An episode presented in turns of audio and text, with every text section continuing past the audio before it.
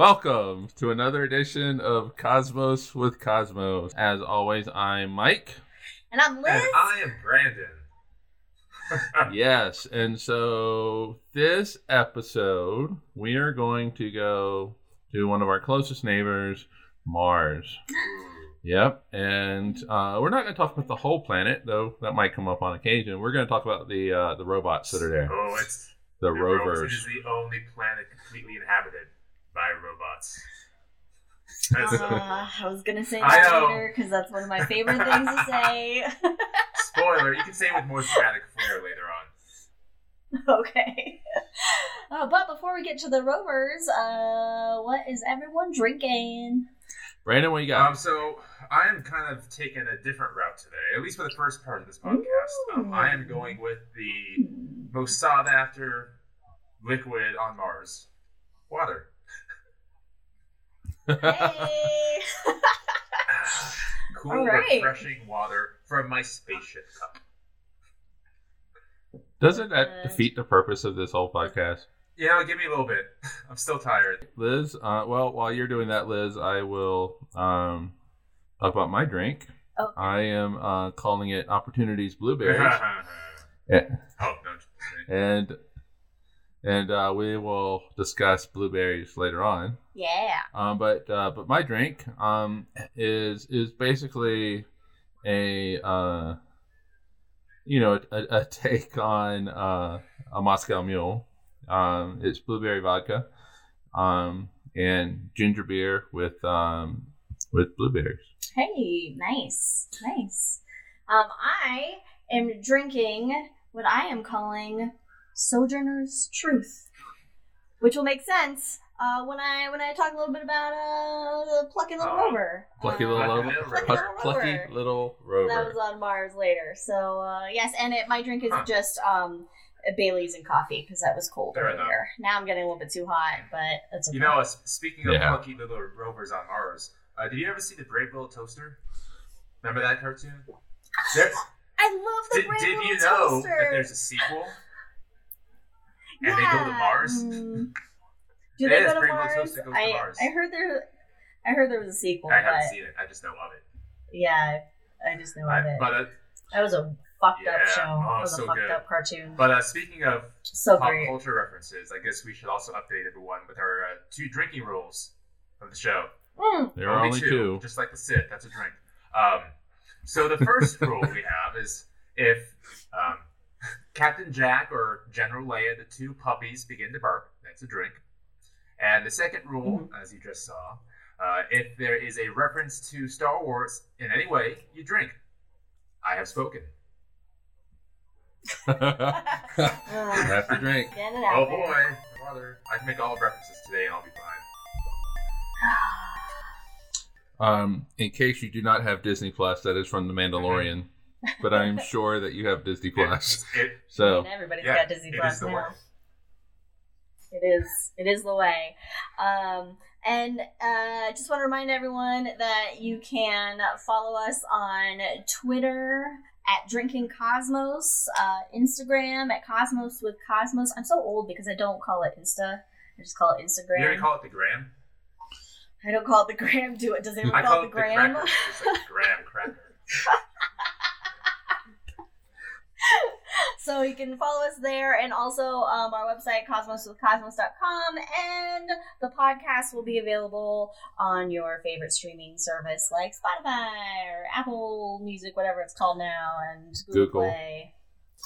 Yeah, and we'll be putting these videos up on YouTube. Oh yeah, and Twitch stuff we will eventually hit YouTube when, basically, as long as the video quality holds. Last time it was a bit of a bust, but that's all right. Basically everywhere. We're trying to put this up. Yeah. So tell your friends, folks. Tell your friends. All right, let's get into the astronomy events of the week, and I will turn my cell phone off before Mike yells at me. Oh, well, maybe I should do that too. Yeah, and let me try to get the Twitch link so I can share it via our Twitter. Yes. Yay. Yes, mine was off. Do that. So. Okay. All right, so... there's only three this week. Oh, good job. Yeah, and they're all contemporary because I got yelled at by Liz. No, it's fine. Okay, so the three are all solar system specific, and so we'll begin with the release of a new global map of the moon Titan. Oh, I did not know about this. Largest moon of Saturn. It used the Cassini data and mapping of Titan.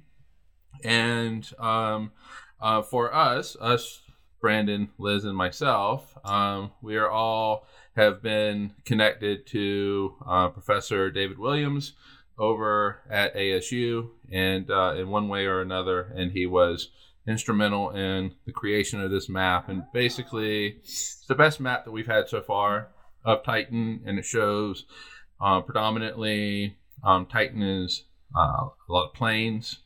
There are some dunes around the equator of Titan. There are lakes of methane and ethane. Mm. The larger of the lakes are up north.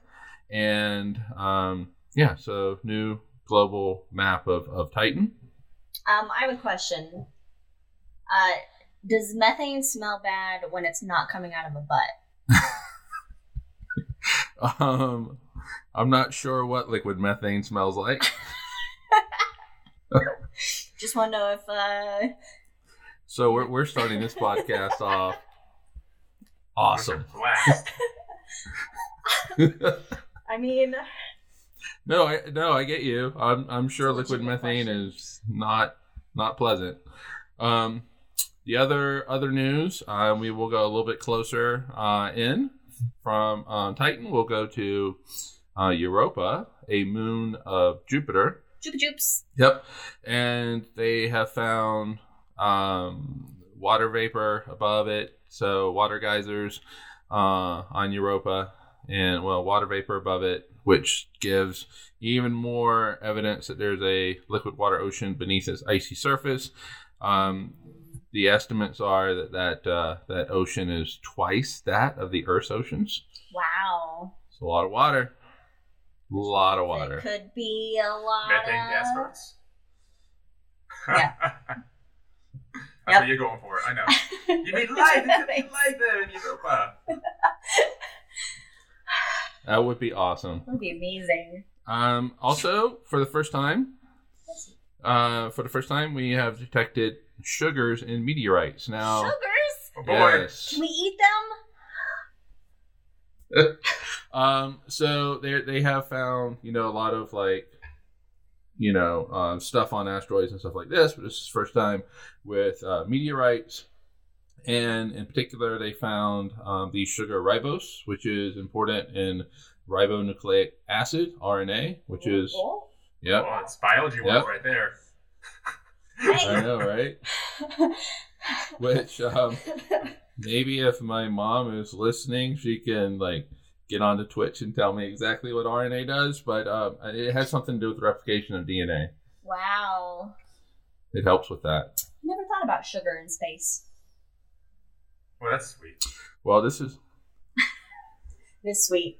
Yeah, they're sweet. They were sweet meteoroids. You could put them in your tea, and it would sweeten up your tea for you. Mm-hmm. And it would be cold. Oh, hey! Because it's space. The OG chilled. Rock candy. Yeah.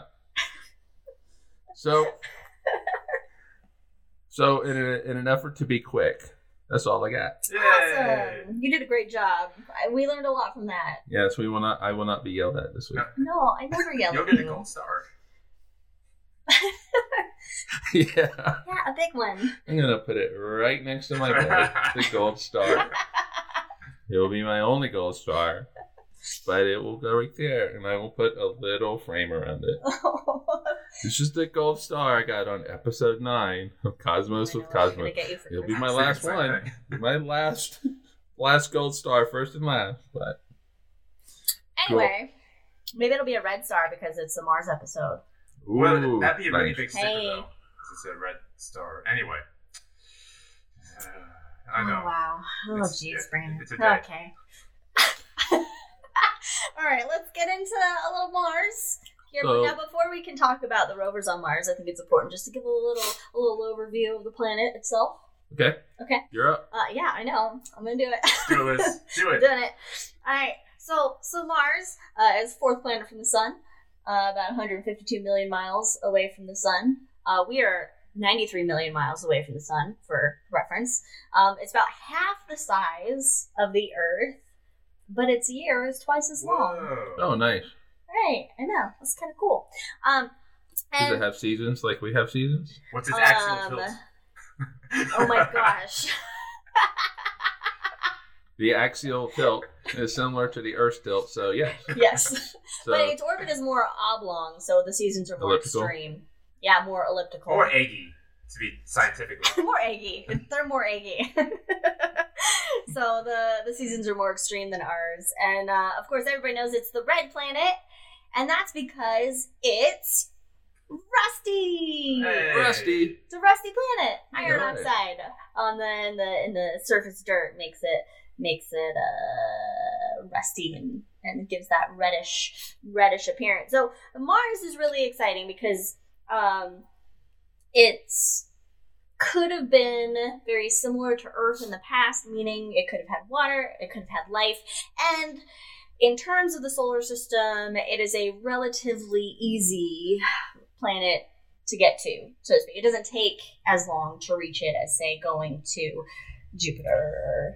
Getting there is very different from landing. Well, yes, that's true. Getting there and landing, two different things. But, you know, it's always been sort of this, we've always had this fascination with Mars, and it has been, like, the main feature in a lot of our science fiction for hundreds of years now, I would say. War of the Worlds. Yeah, and so we want to go there. We want to see what's going on, what it's like, and if it could have had life in the past, or if there's any life on there now, that sort of thing. So there's been many missions to Mars. And there was the first lander on Mars. Is that the Viking lander?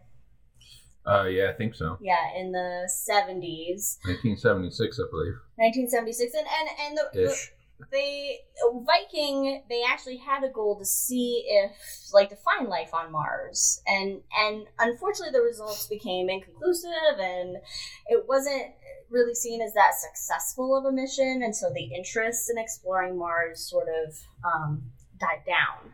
Well, initially the Viking results were positive. And so they're like, "Hey, we found life on Mars, but further examination is it could have been inconclusive." Right. Yeah. So it was kind of like it was a dud. It became a dud. So fast forward many years. 20. Is that the math you're doing? Are we getting to? Yeah. Yes, 20 years. Fast forward 20 years. And 20 years to the day, by the way. A Viking. Mm-hmm. Oh, nice.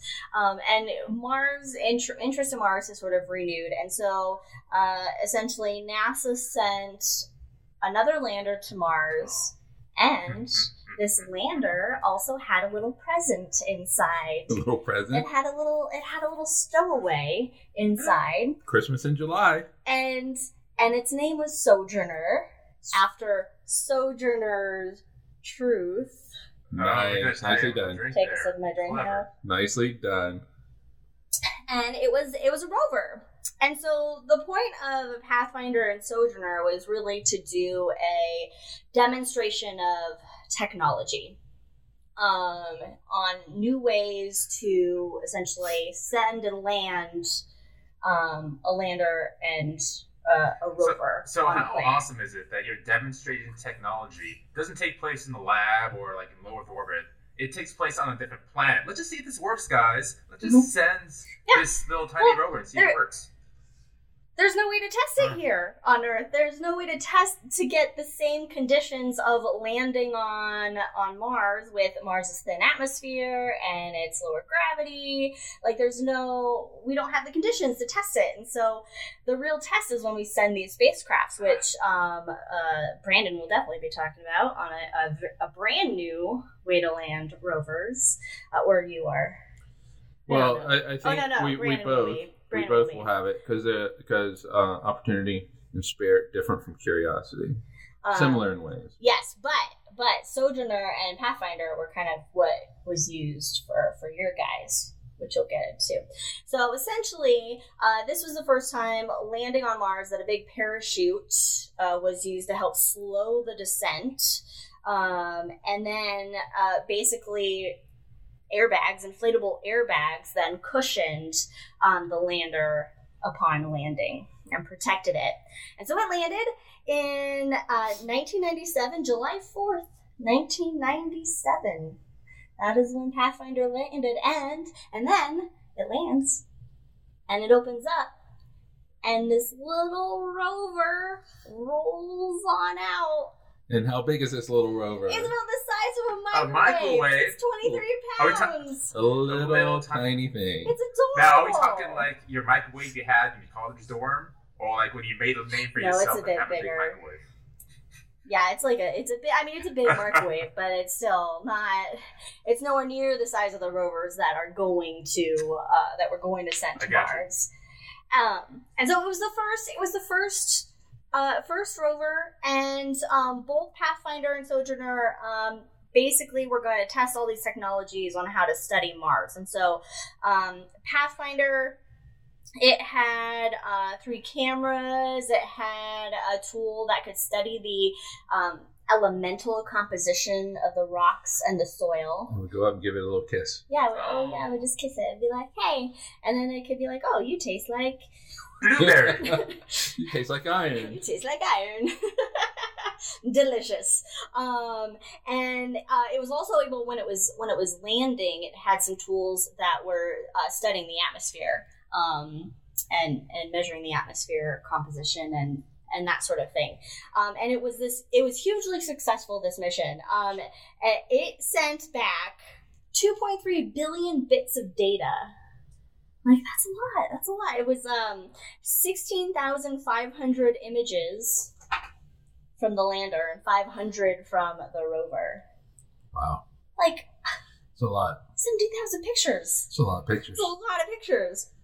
And essentially what Pathfinder and Sojourner really found out was that in the past, Mars was warm and wet. Oh, yeah. And when you have a planet that's warm wet, then you could also probably have what? Life? Thanks. I like the dramatics. I got you. Really got into it. So Mars was warm and wet in the past from the data that we found by Pathfinder and Sojourner. Because we actually found really good information, and this mission was hugely successful, that shows that you don't have to spend a lot of money in order to conduct useful science on Mars.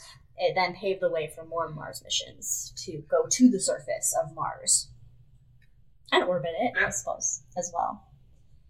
Yeah, we have a whole fleet of stuff over at Mars. Oh, yeah. It's the only planet in the solar system that is completely inhabited by robots. That we know of. Speaking of being inhabited, I want to go back really quick to Viking missions. And one of the reasons why, Sojourner and Pathfinder got stamped okay is because when Viking was scooping up some dirt, doing some analysis, it found something weird. It found signs of life in the chemical analysis it was doing. And that, of course, freaks everybody out. There's life on Mars, heck yes! But it turns out they may have been contaminated from Viking's own material. We don't really know. So maybe we did find life on Mars, but probably it was contamination from the Viking lander. But still, that is cool. Yeah, so the search continues. What is the real data? And if you want to hear more about Brandon's rantings on taking life to another world, Just I don't remember which episode it was. Two? So you got to listen to all of them. It was early. It was episode. It was early on. It was the dark episodes. So black holes. It was the first episode. Yeah. Anywho. Yeah. So then we eventually sent a couple more rovers to Mars. Did we? We did. Which ones were those? They happened to be twins, Mike. Twins? Yeah. Who's talking about those? I don't know, Mike. Who could it be? Brandon, are you talking about them? I mean, I did talk about twins, but... All right, well, I guess I will talk about them. So, yes, we sent some larger rovers to Mars. And those rovers are Spirit and Opportunity. Hopefully you have heard of them. They were twin rovers. They got their names from a 9-year-old girl from Arizona. Oh. Yep. She was an immigrant from Russia, and she had written, I guess, to NASA. In naming these rovers, and she said, I used to live in an orphanage. It was dark and cold and lonely. At night, I looked up into the sparkly sky and felt better. I dreamed I could fly there. In America, I can make all my dreams come true. Thank you for the Spirit and the Opportunity. Oh, wow. That's so hopeful and depressing at the same time. Oh, man. Right in the feels. Jeez. Yeah. And then, many years later, Trump would be elected and ruin everybody's hope and Spirit and Opportunity. So these two little rovers cost a grand total of about $820 million. Oh, wow. That's cheap. That's bad. Super cheap, guys. Like, that's really cheap for space missions. I thought I was going to burp. So. I was wondering what direction we were going to go. I actually got excited. I was waiting. Is she going to go cheap or is she going to go? I mean, Cassini was in excess of $1 billion. Well, Cassini cost quite a bit as well. Yeah. So these little rovers, I guess I shouldn't say little because we just talked about Pathfinder. That's Sojourner. The microwave. These rovers are bigger. Their mission was supposed to be only 90 days. Oh, yeah. They got extended 5 times, and they exceeded their 90-day mission many times over. And that's that actually also happened with Pathfinder and Sojourner. They outlived their mission lives. I think Pathfinder it was like by 5 times, and Sojourner by like 12 times or something. Oh, nice. So we have a good track record of having rovers outlive how long we think they're gonna live. All we have to do is just have them survive the landing. Yes, that's key. Yeah. Okay, so there are 2 of them, Spirit and Opportunity. Spirit was launched on June 10th, 2003, and it successfully... That's a couple days before I graduated high school. Me too.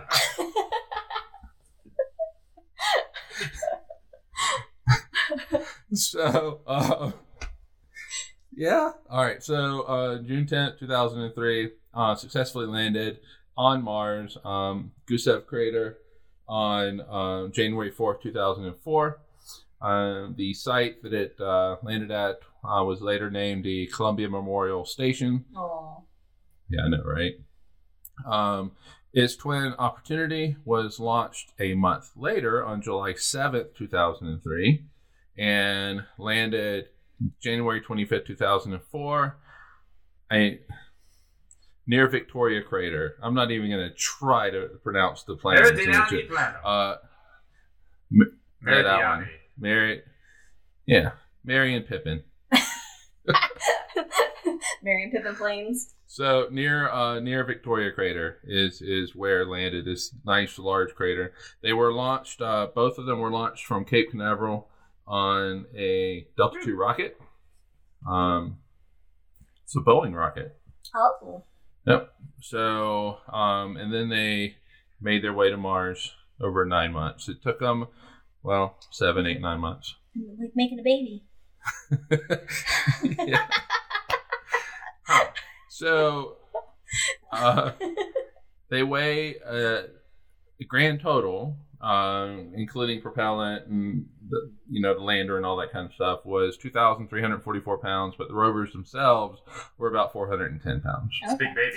Yeah, and so big baby. That's a big yeah, it's a very big baby. They were 5 feet tall, 7.5 feet wide, 5.2 feet absolute long. Units of a baby. So these are much bigger than the microwave, the 24-pound little microwave roving around on the surface. Yeah, but we will shortly meet a rover that is even bigger. Yes, we will. So they used various ways of communication, like other, spacecraft that have gone to Mars and stuff like that. But they used the X-band for communication, which meant they could have smaller antenna. They can have, it uses less power to send those that information back. The rovers themselves, they had 6 wheels. Each one could independently turn. The rovers themselves had to use solar power. Fully illuminated, so the sun's really beating down on them. They could charge 140 watts. They only needed about 100 watts to drive. So, and they could handle an incline of 45 degrees, but the software, before they would tip over, but the software wouldn't let them go above 30. So, how many times did they do a practice? Just for fun. Oh, watch this one. Watch this one, Mike. Oh, no. Oh, no. Let's do it again. Where are the rover blooper videos? That's what I want. Oh, yeah, I'm sure NASA's got them. With that one, what's that one song called? The British one that was chasing each other. You know what I'm talking about? I can do it again. I can hear it. I hear it in my head. I don't know the name of it. So I found this kind of interesting. Our cell phones. We already know that our cell phones are much more powerful than the computers that they use to land on the moon. But the computers in the rovers had a 60 megahertz CPU with only 128 mega RAM. 128 meg. Wow. And the flash memory was 256 meg. I don't think you can find anything that's 256 meg anymore. No. So one of the cool things about building robots like this is you have to have proven technology, number one. And number two, the technology has to exist as you begin planning the design, which is usually about 10 years before. So whatever technology you're getting is already a decade old, just from the start. Oh my gosh. Yeah, well. Look at what we've done on such minimal technology. Landed people on the moon. Landed robots on Mars. It's amazing. And imagine the computing power for Viking, which landed in 1977. It was like a calculator. A potato with little wires in it, trying to get an electric circuit out of it. Imagine if aliens found that. They'd be confused.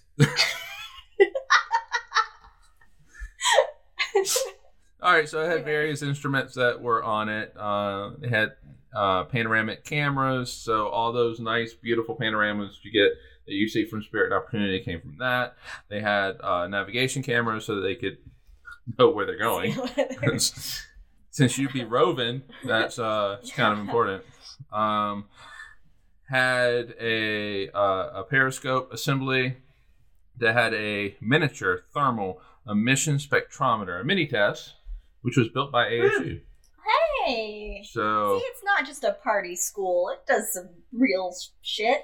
It does. Actually, ASU does real shit. Yeah. It's especially, well, when it comes to astronomy. And what it does with parties, things. I don't know. No, yeah. They play football. Not well. Please. So keep up that astronomy work, ASU, because that's all you got going for you. That's all you got. I say that as an ASU graduate. They also the rover also had 4 black and white cameras that are on it, but the arm had an arm, mm-hmm. and so the rover takes selfies, yes, and then excuse me, like the selfies, the way they did the selfies, they could make the arm disappear, mm-hmm. Which I always thought was really cool, and so it actually looks like there's some dude on Mars taking a picture. And you know, hoax, who's taking that picture of that rover? That there is some dumbass in Kansas going, see, told you it's a hoax, but whatever. So the rover arm had a spectrometer on it, had an alpha particle X-ray spectrometer, so a couple different spectrometers. The rovers had magnets, so it could pick up magnetized things, and then use the X-ray spectrometer, the spectrometers to actually determine what it is and figure out. It can science. It's a full-blown science laboratory. Exactly. It's a roving science lab. It also had a rock abrasion tool. And we all know that NASA loves their acronyms, so it is RAT. Oh, wow. And it would spin, and it would remove dust and weathered rock, so you could actually see what's underneath. And so basically, this arm, like with Sojourner, where it would go up and kiss the rock, mm-hmm. Spirit and Opportunity could take this arm and actually take it up to the rock and get a very close view of it. So, had various mission objectives for both of them. So, these mission objectives were to look for clues of past water activity. So, you know, like rain and flowing water, that type of thing. And it also was to determine the geology of the surrounding landing sites. It was to determine what geological processes shape the local terrain, and even like the chemistry that it happened. It also was to validate. So we have these orbiters on Mars, and the Mars Reconnaissance Orbiter, the MRO, mm-hmm. Would look down on Mars, and it would do various. Experiments is not the right word. Observations. And so one of the things that that Spirit and Opportunity were to do were to validate those results that the MRO provided. So basically, it's a way of judging how accurate our geology observations are that are made from space. Oh, okay. See how accurate they are. Space versus the ground. Yeah. So they wanted to search for iron minerals, and these iron minerals, the specific iron minerals the ones that form in water, mm-hmm. Mm-hmm. and so determine how the rocks and stuff formed at the landing site. Look for clues to whether or not there was liquid water on the surface in the past, and was the environment conducive to life. So. Cool. It's a lot of stuff. A lot of stuff you got to do. In 90 days? In 90 days, you got to figure all that shit out. I just want to do laundry twice in 90 days, so that's a lot of objectives. I would like to do it 0 in 90 days, but unfortunately, it's not going to work. I do the laundry. Oh, yeah, so I do it. It's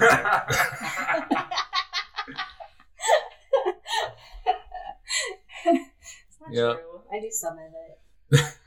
Yeah, on occasion, like if I'm traveling. Anyway, I'm really excited for this next part where you talk about how they landed. Are you excited because of how they landed, or just because I called it bouncy? No. Well, I love how they land. It's really exciting to me, and just this whole time you've been talking, I'm like, could you just get to the landing? Because I'm really excited. No, because we need to know the objectives. That's not fun. It's not fun. Anyway. All right. So the landing of Spirit and Opportunity was absolutely okay. I should say prior to Curiosity, it was my favorite landing of anything that has ever friggin' happened. Anything that's ever happened. What about those baby birds that fall up in the nest and bounce, and then they just kind of they're fine. No, it's his favorite of anything that ever happens.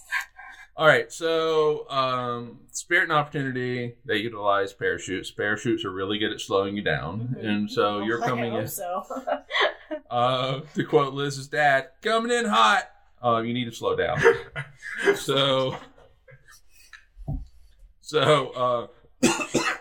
Just for background, we were in Maui and we were on a hike, and my dad lost his footing and started to move forward at a high rate of speed, and yelling "coming in hot" the whole time until he finally caught himself and avoided actually falling and taking out a woman because she would have been dead.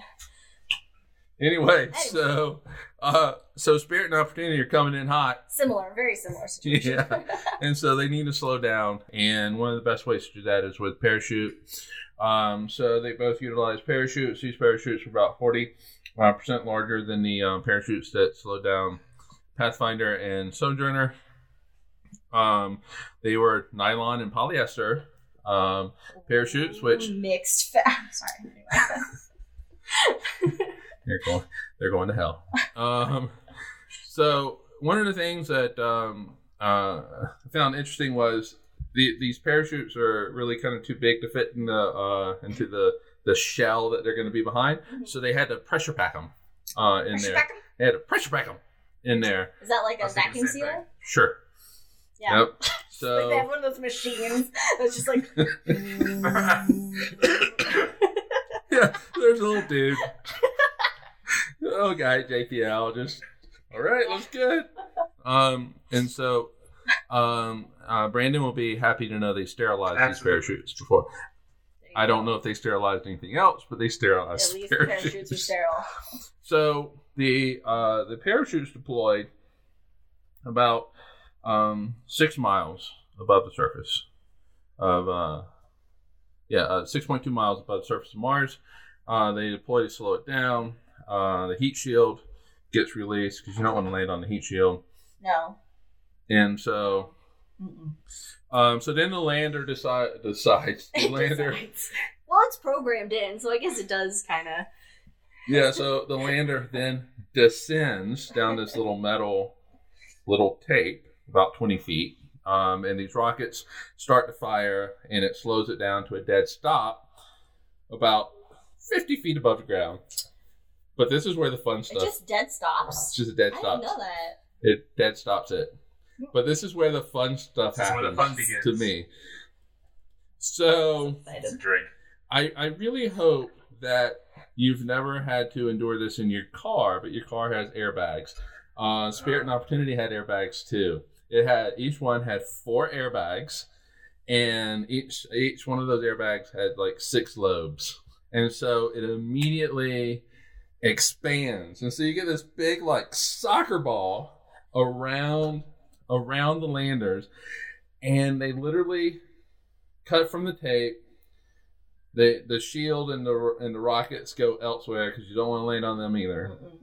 And Spirit and Opportunity bounce onto the surface of Mars and just bouncing. I love it because we. As the human species went to another planet and decided to just drop 2 big bouncy balls on the surface. We're like, hey, let's see what happens. Yeah, I know, exactly. And one way that that they've described Opportunity, it's bouncing and landing near Victoria Crater. They called it a hole-in-one, so your dad would like that. So he could think of it as this big golf ball that is just bouncing on the surface of Mars. There we go. I like it. Marketing. They're marketing to the middle-aged white man. Get interested in space, middle-aged white man. It's like golf. I mean, they played. The astronauts played golf on the moon. I'm surprised they didn't build in like a little golf club thing. Yeah, what's that show we like? Hit some rocks around.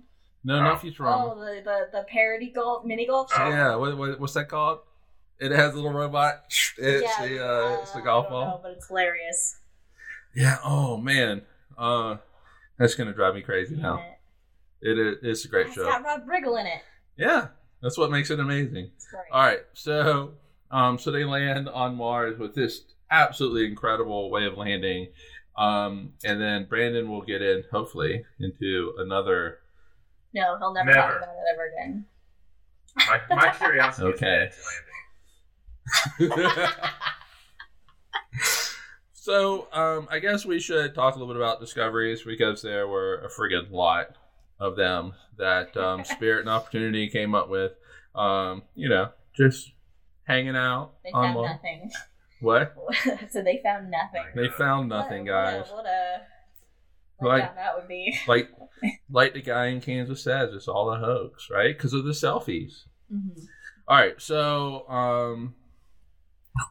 there is some incredible video from Spirit and Opportunity of Dust Devils. So Spirit and Opportunity were able to actually film these dust devils on Mars. Yeah, so next time you see a dust devil here on Earth, be like, hey, that shit happens on Mars. Yeah, and that shit's twice as tall as it is here. I do want to point out, they didn't necessarily film in the traditional sense that we know of. There's like pictures that happen pretty close to each other. But there were some, those pictures are amazing. And then there are even satellite images of the ground, obviously. And you can see the path that these dust devils took. And it's the neatest thing ever. It really is. I mean, it's like a real live working planet. Yes, exactly. It is, and it's interesting that you say that, because there's actually, so they've noticed the dust devils. They have found that some of the features of on Mars have been sculpted by water recently. Ooh. Yeah, and so. So Mars is not this dead world. It is, and it's an active world, mm-hmm. and it's hopefully one day humanity will actually go there. So, one day. Yeah, I have to hold out hope. Yeah, we'll send Matt Damon as a guinea pig first. I'm gonna science the shit out of this. Yeah, science the shit out of shit, and then we'll send the professionals. Okay, if we keep our Spirit, eventually we'll have the opportunity to go to Mars. Hey! Oh. But does he have the curiosity? I hate us so much. To sojourn onto the surface. Like Vikings! If we're going to use... What was the one that later... I was going to say, you had to have the right insight to really land. But don't bring along beagles, because they don't do well on Mars. Oh, no, they don't. No, you gotta convert that. Convert those units. So for those of you who are kind of confused, beagle, you could say a British Mars lander that landed a little too fast. And it came a little too hot, and it lost contact with people out of the service. Like Ken. Came in hot. Oh. Oh my god. That's great. That was a good one, guys. I'm proud of us. It was. I'm taking a drink back. So great. All right. Yes. Let's have a drink. Let's have a drink to that and to Ken Davison for coming in hot, because this is like the fourth time he's been mentioned. I'm gonna put that on this tombstone. Came in hot. Came in too hot. But now he's cold. Ken, we love you.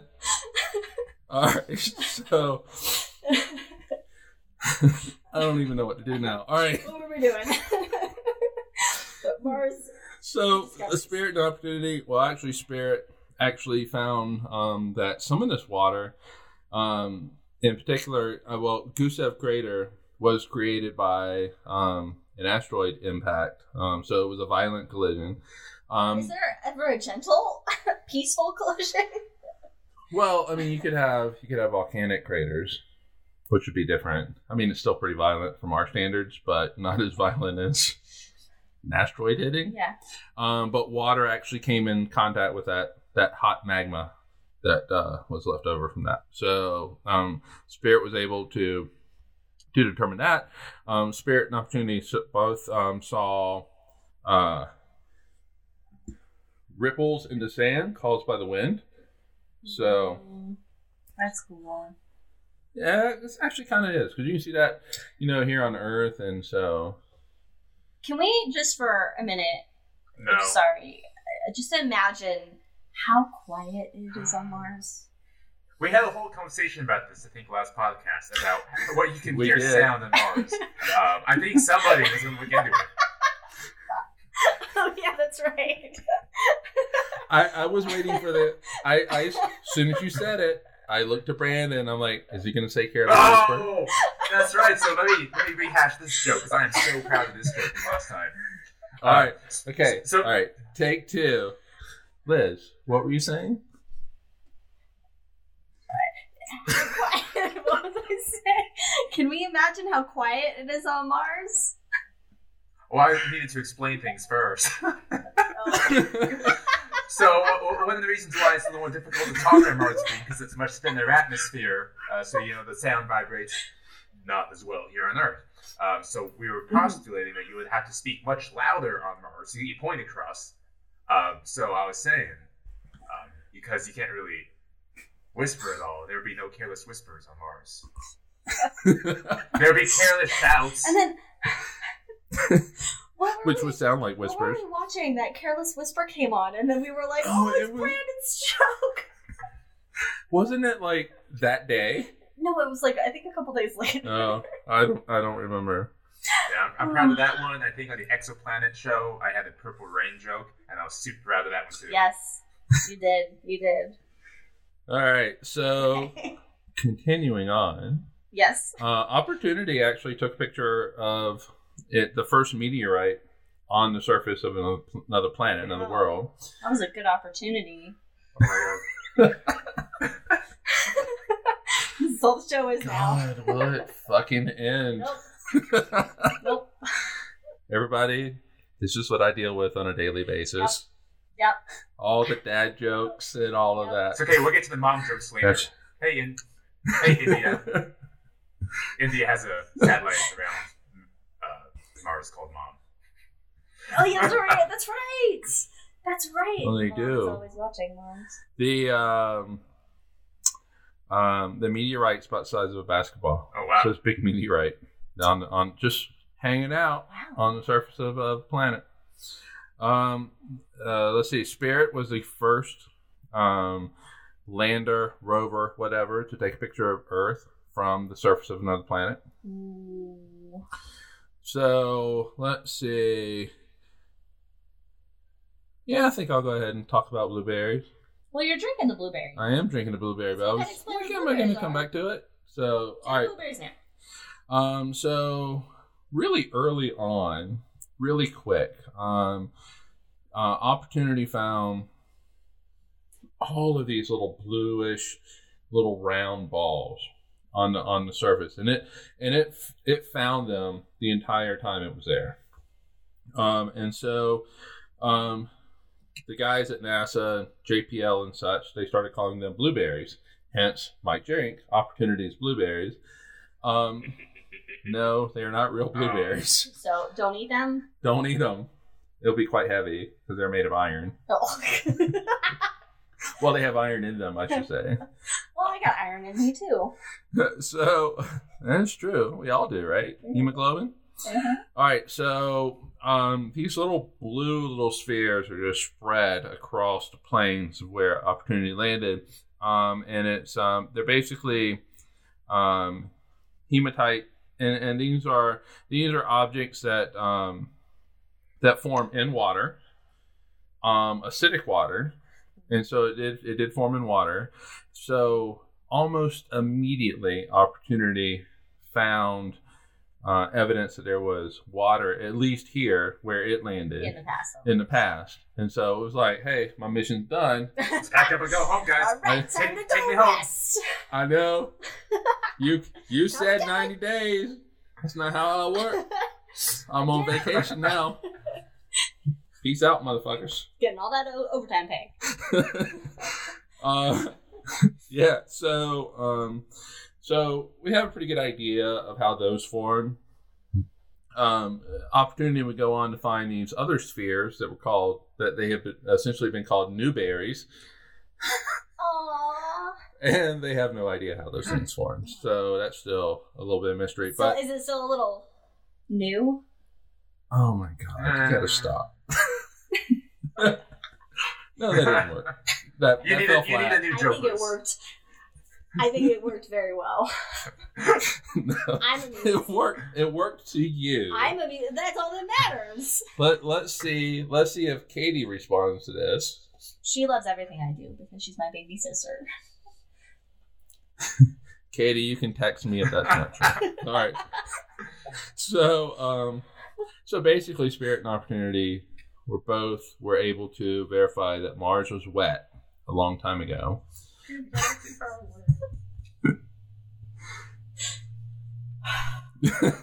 What? You could make a joke. All right, so they both had water on their surface a long time ago. Opportunity found that that some of that water was acidic water, but it also did find that there was fresh water as well in the past. Can't remember if it was Spirit or Opportunity, but some of that water was actually flowing water.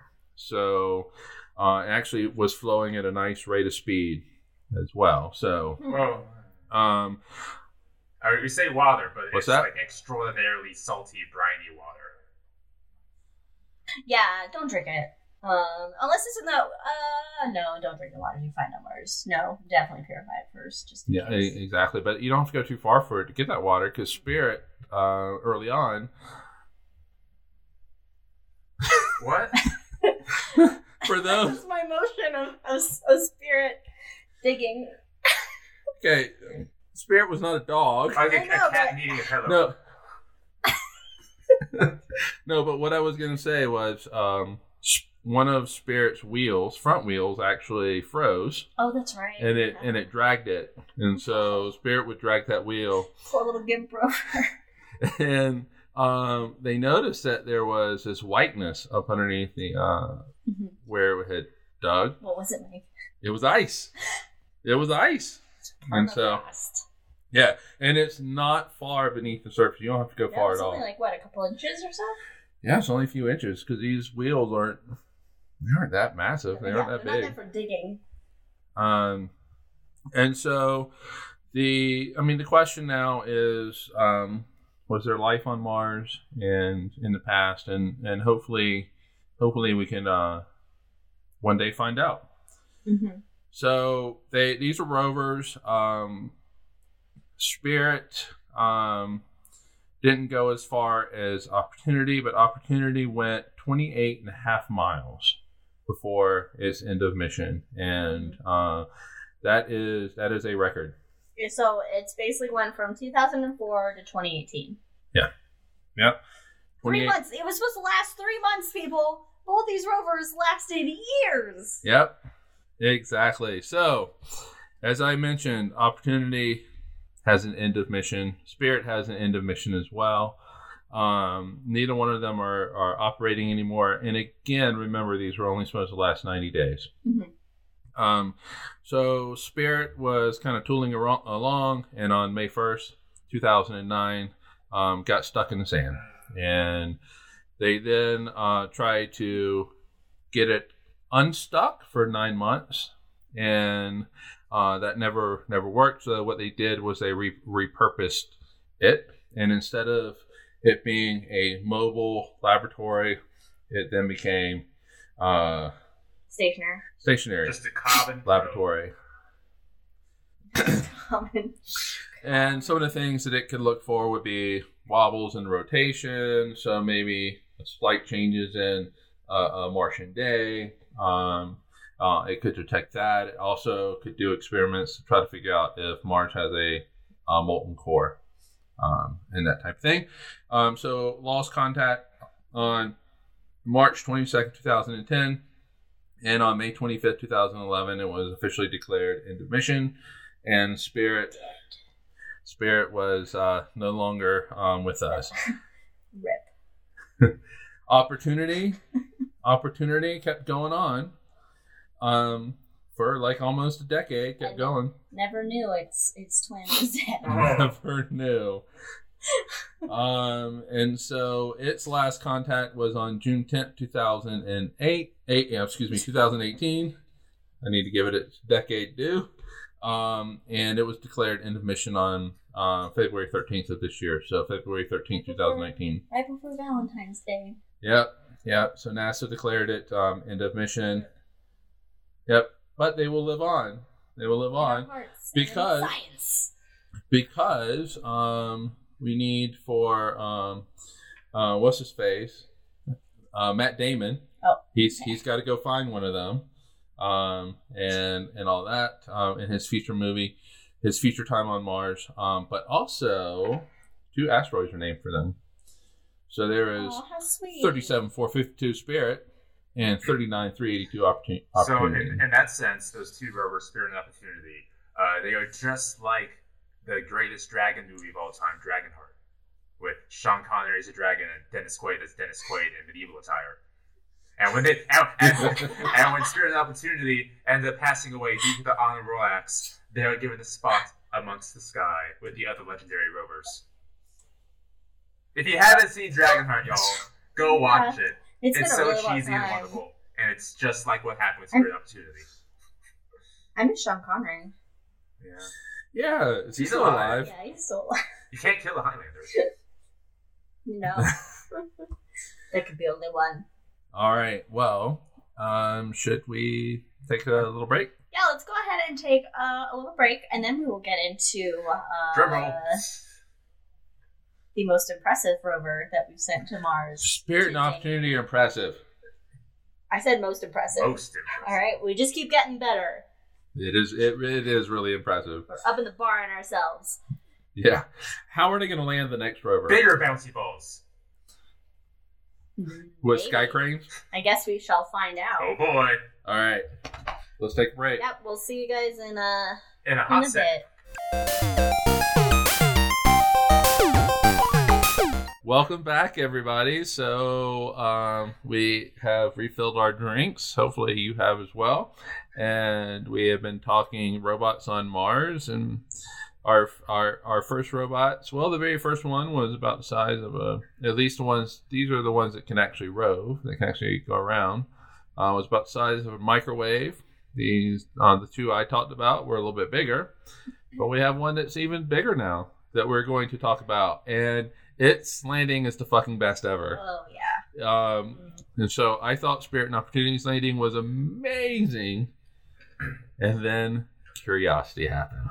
So, Brandon, tell us all about Curiosity. I'm curious. Thank you, Mike and Liz. You were waiting, weren't you? I was. So, Merriam-Webster Dictionary defines curiosity as... I still don't know.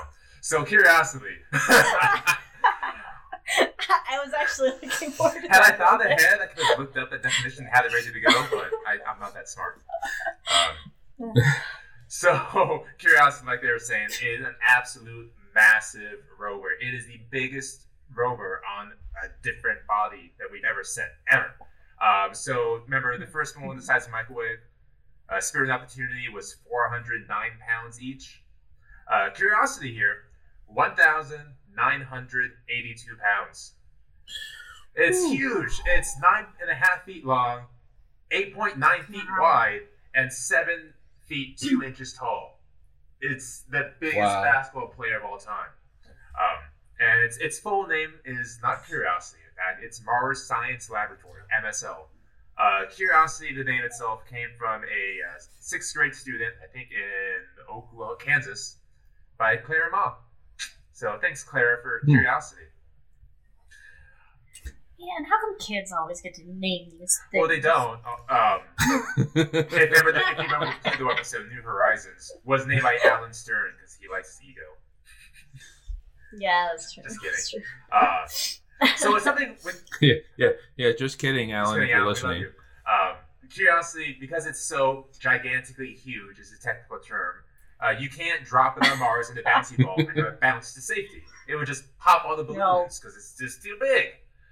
So NASA, specifically JPL, they put their heads together and thought, how can we land this massive thing on Mars? And being rocket scientists and nerds, they go, what about rockets? Naturally. Did they say it just like that too? I really hope so. You had a Bobak Ferdowsi over there scratching his mohawk and goes, what about rockets? And they go, that's a good idea. So they begin to develop a way to land on Mars with rockets. And this whole sequence, I don't think we mentioned this yet, is called the 7 minutes of terror. And we call it the 7 minutes of terror because, first of all, it's a dramatically great name. But also, it takes 3.5 minutes for light to go from Earth to Mars, and another 3.5 minutes for that information to travel back to us. So we have 7 minutes of blackness, of unknown. But it also takes 7 minutes. What the fuck is this, guys? And oddly enough, 7 minutes is also the same time it takes for a rover to go from the top of the atmosphere onto the ground of Mars. So this is all done with systematic programs. We're just hoping for the best, and just the intricacies of how this process played out, and that it played out perfectly, is phenomenal. So let's take it from the top. Yeah.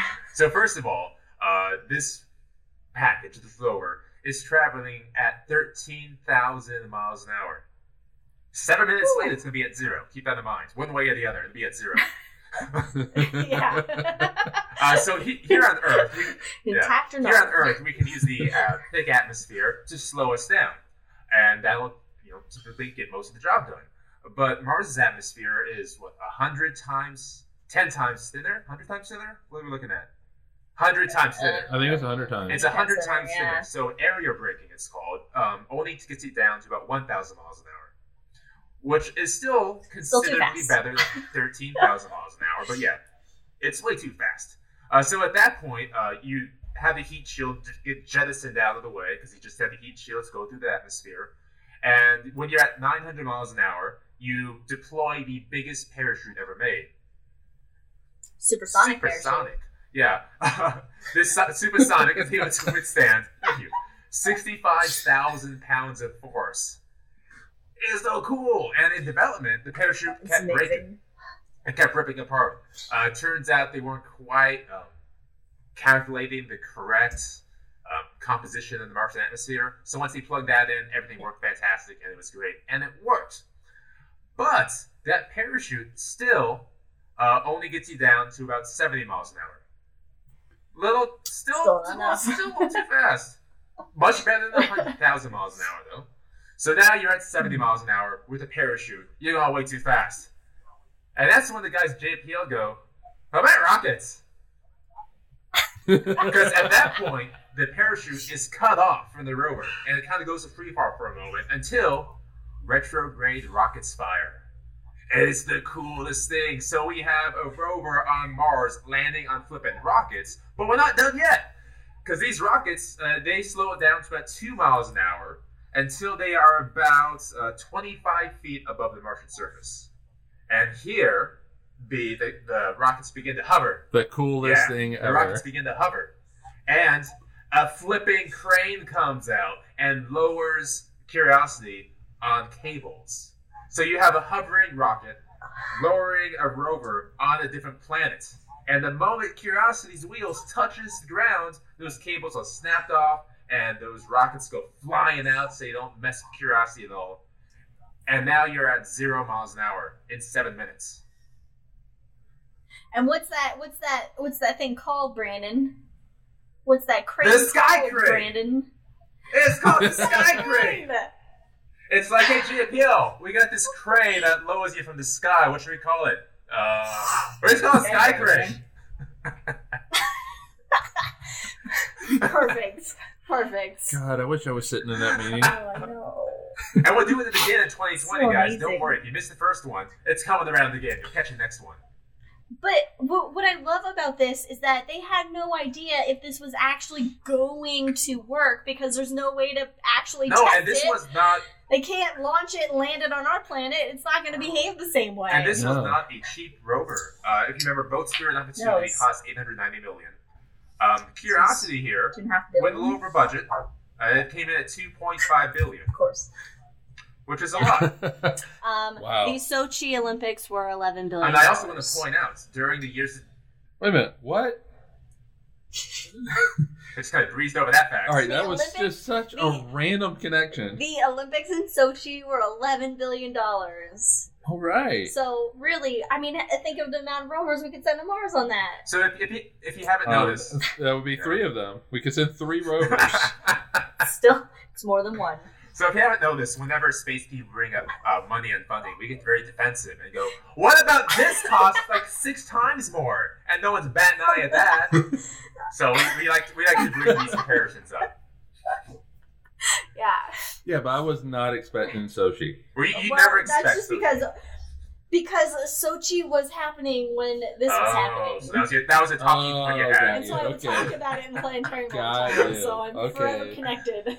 That all connected now. And because we like to defend the space budget, I have another way to defend it as well. So during the years of development, it cost any American $1 per year to make. Oh, and so basically go to Jack in the Box, get yourself a number 6. You'll have like $1.28 in taxes. That $1 is funded Mars. So y'all, we're good here. Come on. Priorities. And just $1 once a year. So, that's it. Once a year. $1. There you go. So all we need to do is go to Jack in the Box once a year. Jack in the Box now owes us money because we did a commercial for them. That's and get the number 6. I don't even know what number 6 is, but get the number 6. It's something good. It's Jack in the Box. It has to be good. Greasy. Okay, so we don't have a Jack in the Box in our state at all. We do not. There's one near me. I'm super excited. We don't. Damn it. Anyway, so that's the landing on Mars with Curiosity, this massive rover. But that's probably that's like the second coolest thing about this rover. The coolest thing is it has a freaking laser. Freaking laser! It's robots with lasers, and it blasts rocks with these lasers, and it kind of sniffs it, gets all the debris, and see what's going on with the chemical composition. Because overall, it has a number of tools to analyze soil, analyze what's going on.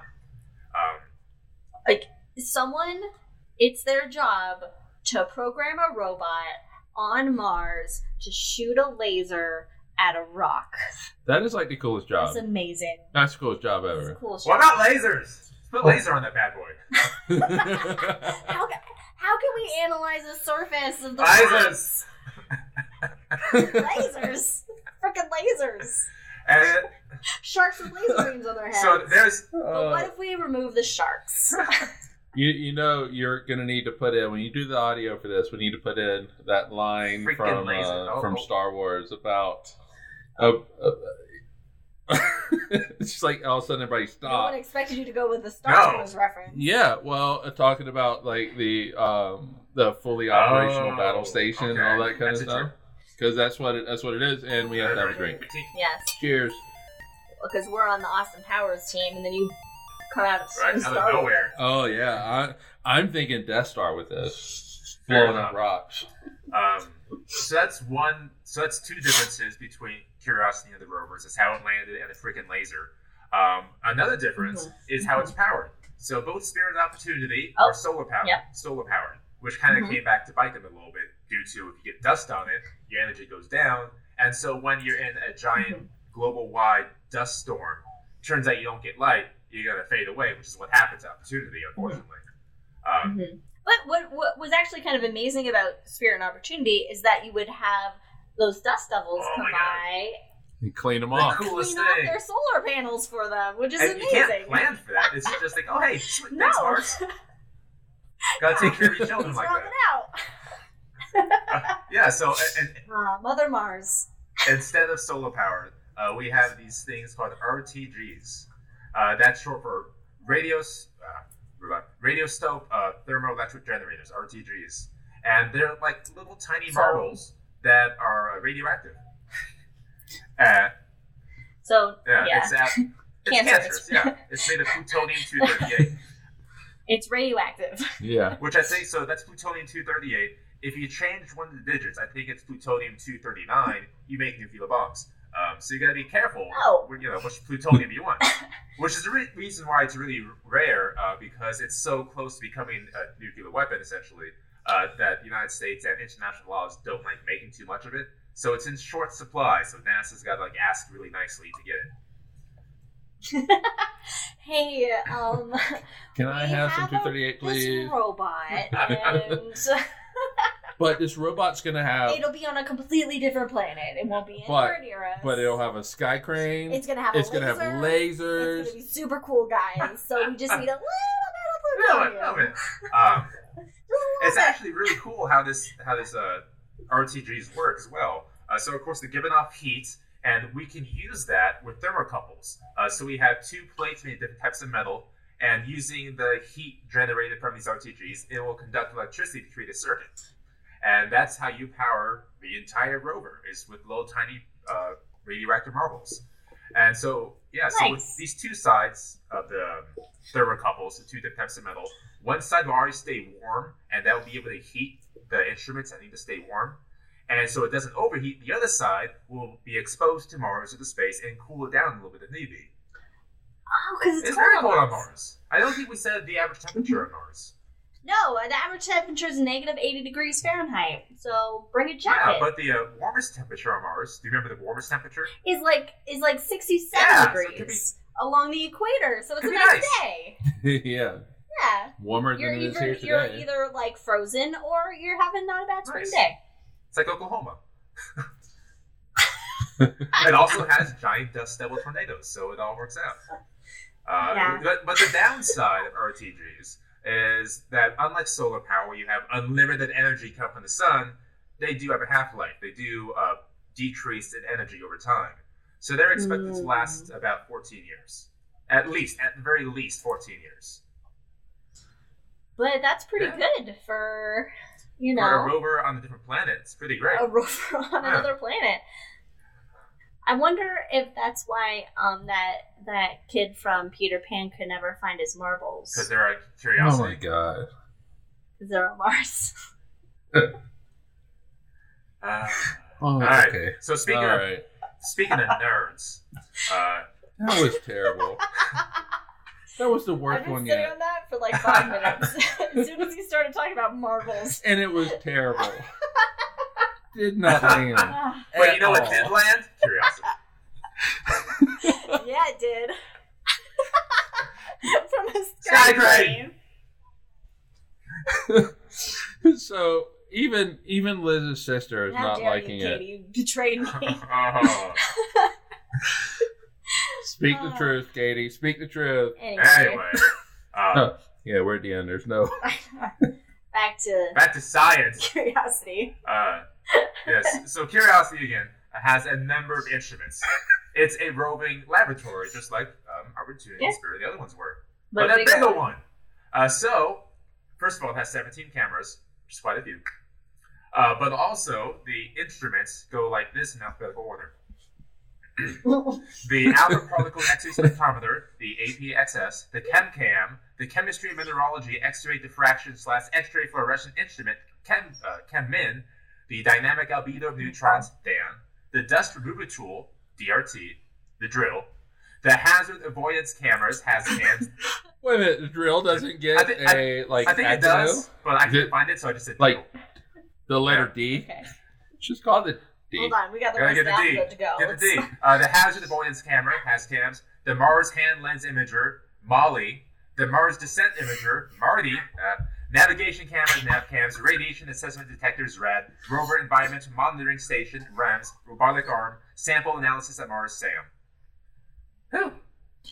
Holy shit. MOLLI and MARDI. Wow. MARDI's doing MOLLI. And Sam's just watching. Sam's just watching. What's with Sam just hanging out there in the corner, guys? It's weird.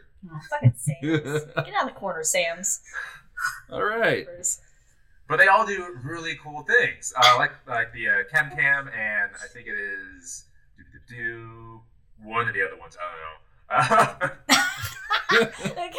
don't know. There's 16 other cameras. They would figure out the composition based off the laser, based off the drill. The environmental monitoring system is the REMS that uses sensors to figure out the Martian weather. So when you go to like Mars weather and Google that, you can see the current temperature on Mars. I love that. Follow Mars weather on Twitter. It's really cool. Yeah, that's REMS. I love it. And then the dynamic albedo of neutrons, Dan. That's the radiation sector to help figure out how much cancer people will get living there. Oh, basically what it means. A lot. It is a lot of cancer, but there's a thin atmosphere. I would still do it. I mean, yeah, you only live once, right?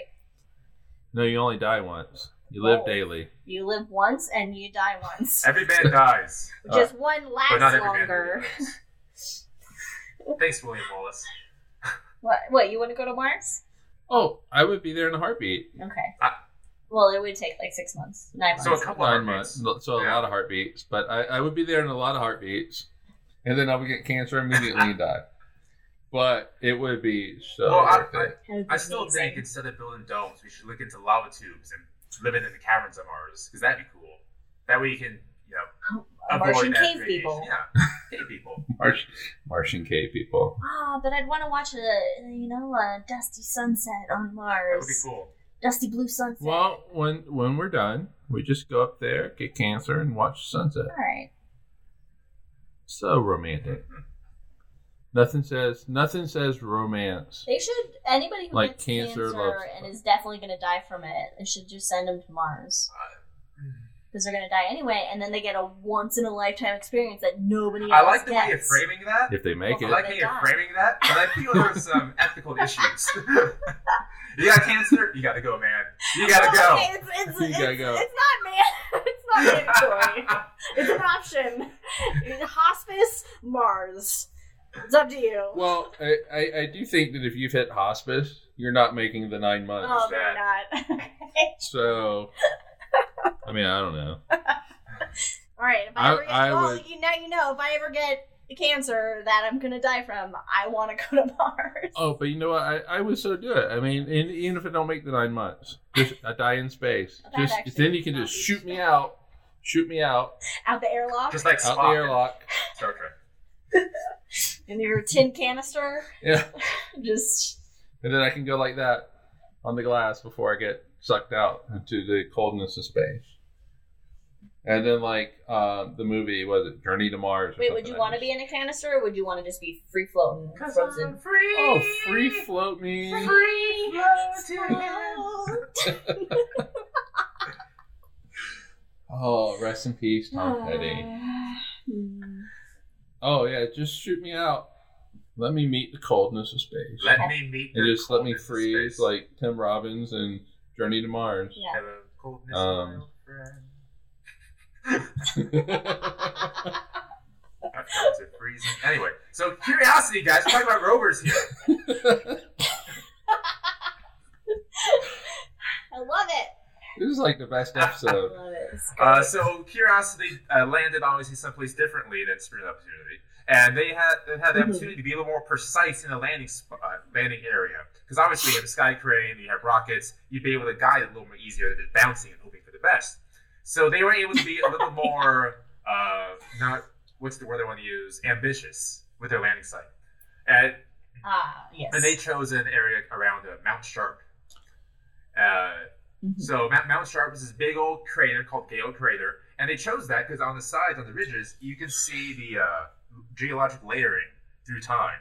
So if you go check those out, you can see, well, this was wet here, this was dry here, dinosaurs hung out here, and things like that. This is when Optimus Prime hit, you're right. And of course, in doing so, and landing in this great spot, Curiosity's found some amazing discoveries. For example, mudstone in Gale Crater. So mudstone is made by water over time, creating mud, and making stone eventually. So we have definitive proof right there that about 3.3 billion years ago, there was in fact water on Mars. And not only that, the whole Gale Crater area was a lake, guys. It was a giant lake. It's a big lake. Lakes on Mars. That's a. There's a song by this band called I don't know how to pronounce it. I don't know. It's a metal band, and it's called "Frozen Lakes on Mars," and I like it specifically. I saw it as a telescope around the sun. Wait. Anyway, yeah, cool. I thought that is cool, isn't it? It's like on the sun next. All right, so back on topic is Gale Crater. Mudstone, which you can also get in Minecraft. That is true. Cool. Okay, back on topic. Gale Crater, was it created before the water was there? Before the lake? Yes, that's how the water got there. Okay, so it filled in. So Mount Sharp was a little island. It was a rebound effect. We call that a complex crater in the business. Oh. It is called, even outside of the business, it is called complex crater. Because Fancy Physics Man called it a complex crater before, too. And he ain't in the damn business. Yeah, so for everybody, large asteroids that hit, meteoroids that hit the surface, creates a crater, kicks everything out, but then you have this rebounding effect, which creates... And you can do this at home, folks. You can get, just get like a big plastic tub and fill it with flour, and then get some bouncy balls or something, and just throw it into the flour. Just throw it in there! And then you can make your very own craters, but do this probably not in a carpeted living room. Do this in an area where you can easily clean up a mess. And it's also a lot of fun if you have different colors of layering, so that way when you do impact the ball, you can actually see the layers. It's really neat. And also the strata, the resulting debris that flies out, you can see where it goes. It's a flame pattern. It's neat. The ejecta. Right, but you need the ball to bounce out. Yeah. So don't make the flour or whatever too thick. Yeah, you don't want to embed it in there. You want it to bounce out. Right. But you won't have asteroids bouncing off the surface. That's so cool. You get that rebounding effect, so it makes that central peak. Mm-hmm. So only large craters have central peaks. Yes. Continue. Thank you. Moving on, about 2014, there is a really neat discovery on methane. I think we talked about methane earlier, but we had a spike. We did. It comes out of butts. But there's this huge spike in methane, and then it decreased, and it increased again, and it decreased. What's going on there? Someone ate some Taco Bell. Someone had some Taco Bell on Mars. You're exactly right. I mean, RB. It's also very possible it's just due to geological, happenings. Oh, well, that too. But maybe it was Martians. Deep underground, releasing methane. Or vapor. Oh, Martian farts. Martian farts. So that's methane. That's a byproduct of potential life, and as well as oxygen. So the ChemCam it detected high levels of manganese oxide, so basically oxygen, and it kind of helped to formulate the idea that again, billions of years ago, there was far more oxygen in the atmosphere than currently is. So it used to have a thicker atmosphere, oxygen in the atmosphere, water everywhere, and where's all that life? That was the mission plan of Curiosity, is to search for signs of past life and potential current life. Mm-hmm. So it nailed the first one in that, has there been potential life? Absolutely, there's potential life in the past of Mars. Like it was, like you meaning that Mars was habitable. Yes. It had the conditions where there could have been life. Would we love to use a laser, blast a couple layers, and find a skeleton? Yeah. But it hasn't happened yet. No. Well, and if Mars had life, most likely it was microscopic. Right. Most likely, but what if that's where the Loch Ness Monster came from? I don't want to talk about most likely life. I want to talk about what's the coolest thing that could possibly happen. Well, yeah, I mean, legitimate aliens. Yeah. So to wrap up the Curiosity section here, it's been on Mars for 2,595 souls, so days on Mars, and it has traveled 13.27 miles. All right, heading towards that 28.5. It has at least another 7 more years, and it can go, 660 feet per day.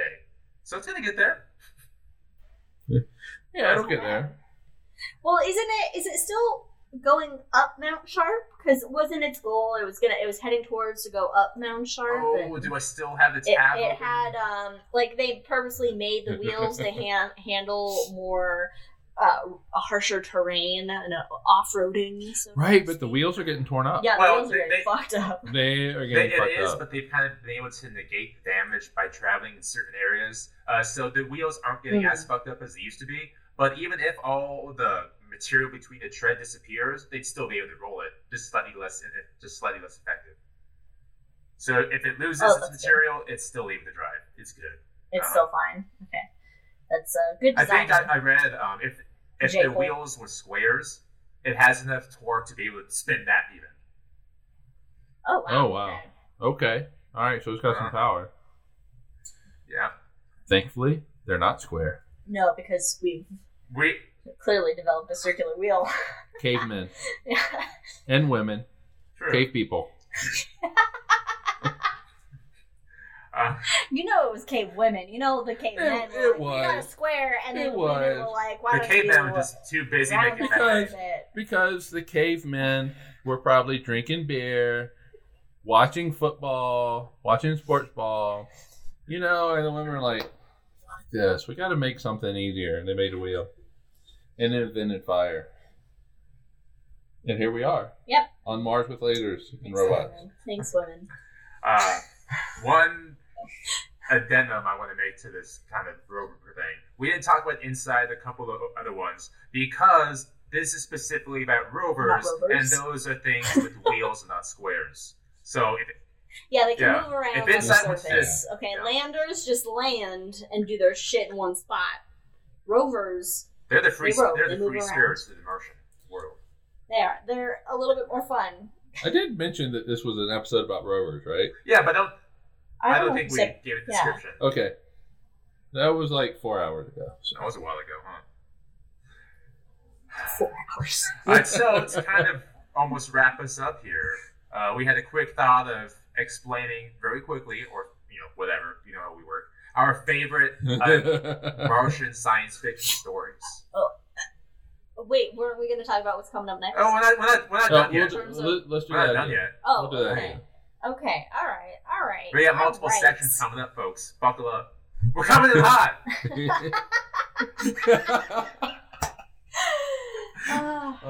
Okay. Ken Davison will forever be part of Cosmos with Cosmos. I'm sure he'll be thrilled.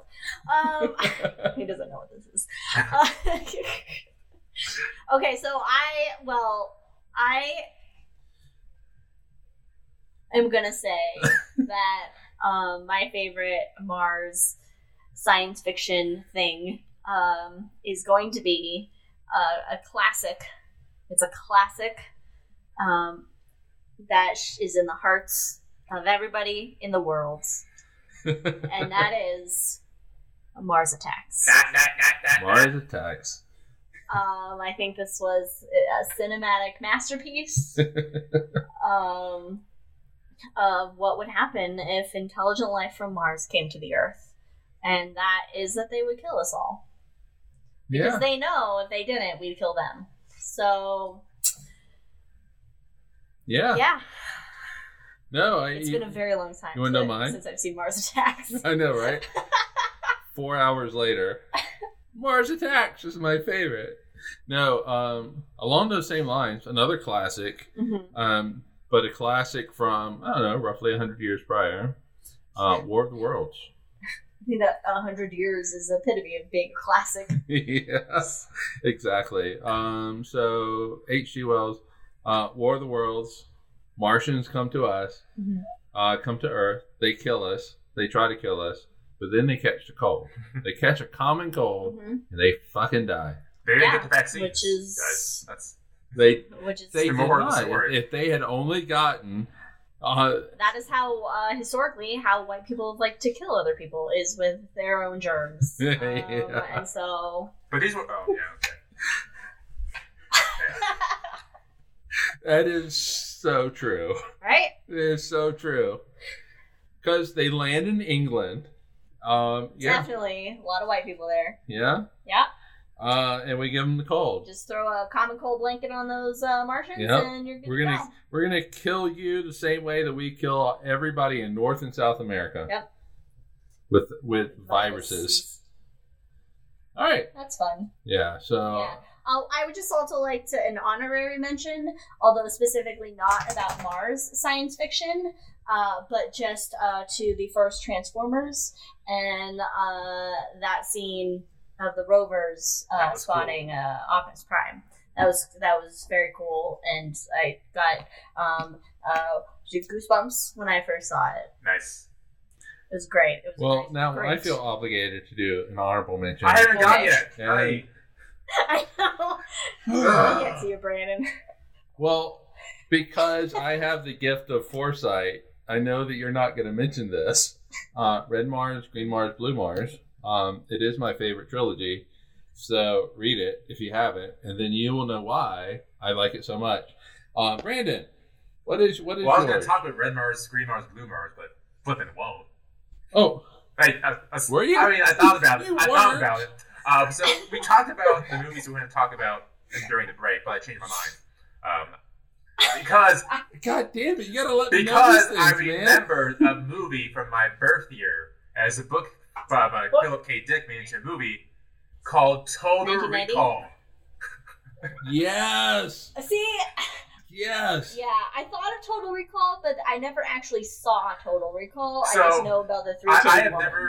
And Schwarzenegger. So I've never actually sat down. We have to watch it. The whole thing. Sometimes I'll go to nerdy bars, and they'll have it in the background, and it's just the cool. It's literally mind blowing. It's the coolest thing ever. Especially at the end when Schwarzenegger and the bad guy get thrown out onto the plains of Mars without any of the atmosphere. And, the heads begin to explode, and the eyes melt, and their skeletons are exposed. It's so, 80s science fiction cheese. Glorious. Amazing. Okay. Wonderful. Okay, if we're going to continue this podcast, we are going to need to watch the movies.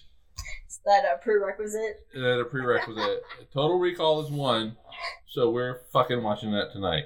Hey, what was that Mars movie where...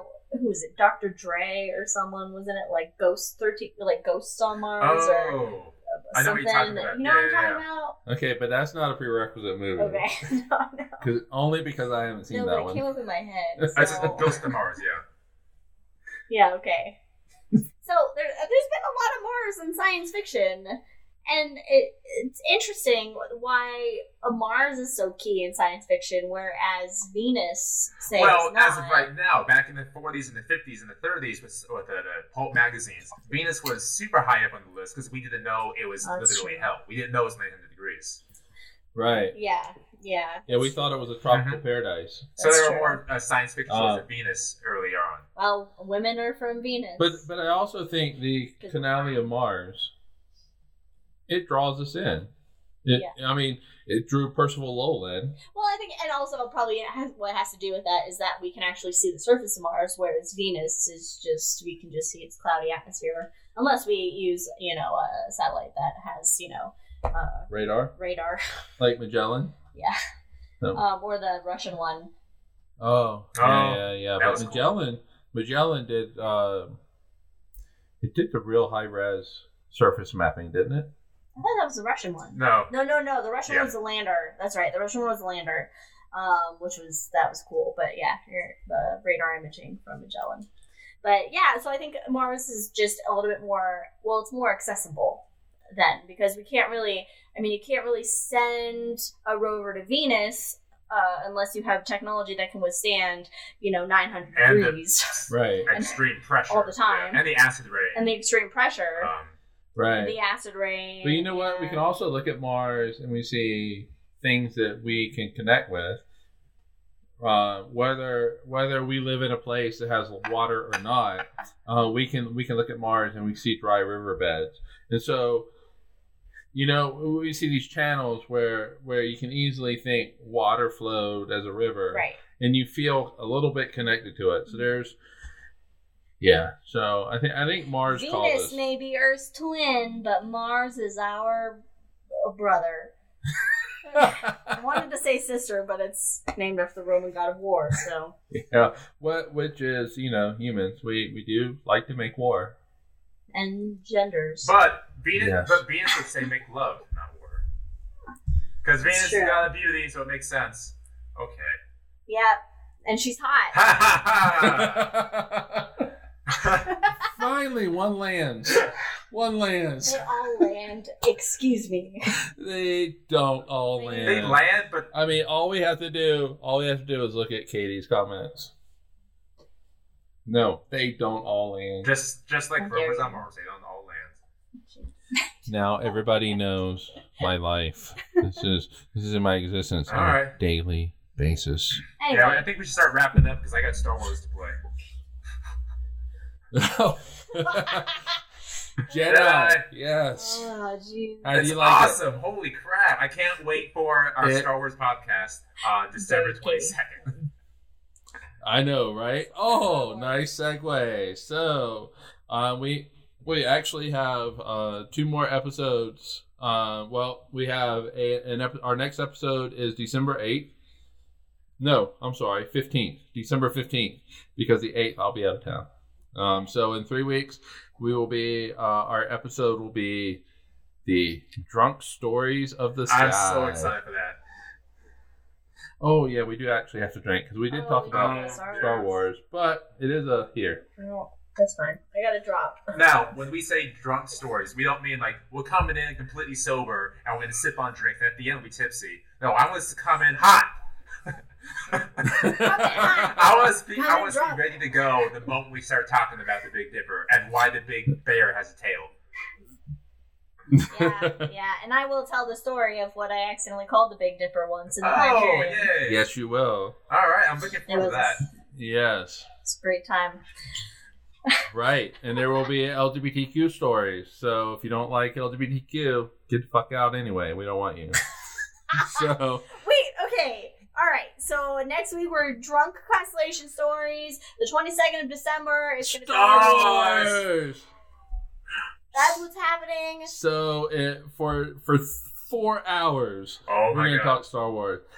And we may have a special guest for it, but we're still working on that. We'll see. Do we have any concluding things about Mars? I wasn't ready. It's great. I hope to go there one day.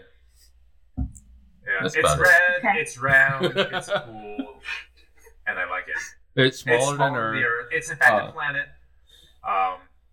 I said it's red because it is. It's red. It's got 2 moons, Phobos and Deimos. Matt Damon's been there. Fear and Panic, because Mars is named after the Roman god of war, and fear and panic go hand in hand. Its day is a little over 24 hours long. Its season, twice as long as the season. It has some sunsets. Rivers on it. The biggest is called Curiosity, and Curiosity has landed in a really cool way. Let's talk about the 7 Minutes of Terror. and then in 2020, we'll have a new rover. It's called Mars 2020. Mars 2020. Let me talk quickly about this. So it's basically a clone, a twin of Curiosity, built with the same electrical parts that this rover had, except with a couple differences. I guess you can call it infamous at this point. The more infamous piece of technology is a capsule that's going to pick up some rock, some regolith, stick it in there, close it up, and at some point in the future, another rover will come in, capture that capsule, and launch it to space and have it go back to Earth so we can check it out. So it's going to be a sample return mission? Kind of. I like the emotion there. But there's really no funding at all to get it back. We're just going to pick it up and hope for the best. We'll do it later. We'll deal with it later. It makes no sense. Anyway, it's cool. I'm excited for it. It launches next year. It gets there next year. And we're going to science up in this bitch again. The science shit out of us. All right. Science shit out of us. And then maybe one day humans will get there. We don't know. At this rate, not for a while. But we'll keep hoping. Yeah. All right. Yeah. Cool. All right. Well, that was fun. So check us out again, December 8th. 15th. God damn it. Fuck. Numbers. Check us out December 15th, where we get drunk and talk about stories. And you can send us your favorite stories if you want. And we'll be able to follow us at Drinking Cosmos on Twitter. Cosmos with Cosmos on Instagram, and of course on all your podcast listening services. And we'll see you next time. Cheers, everybody.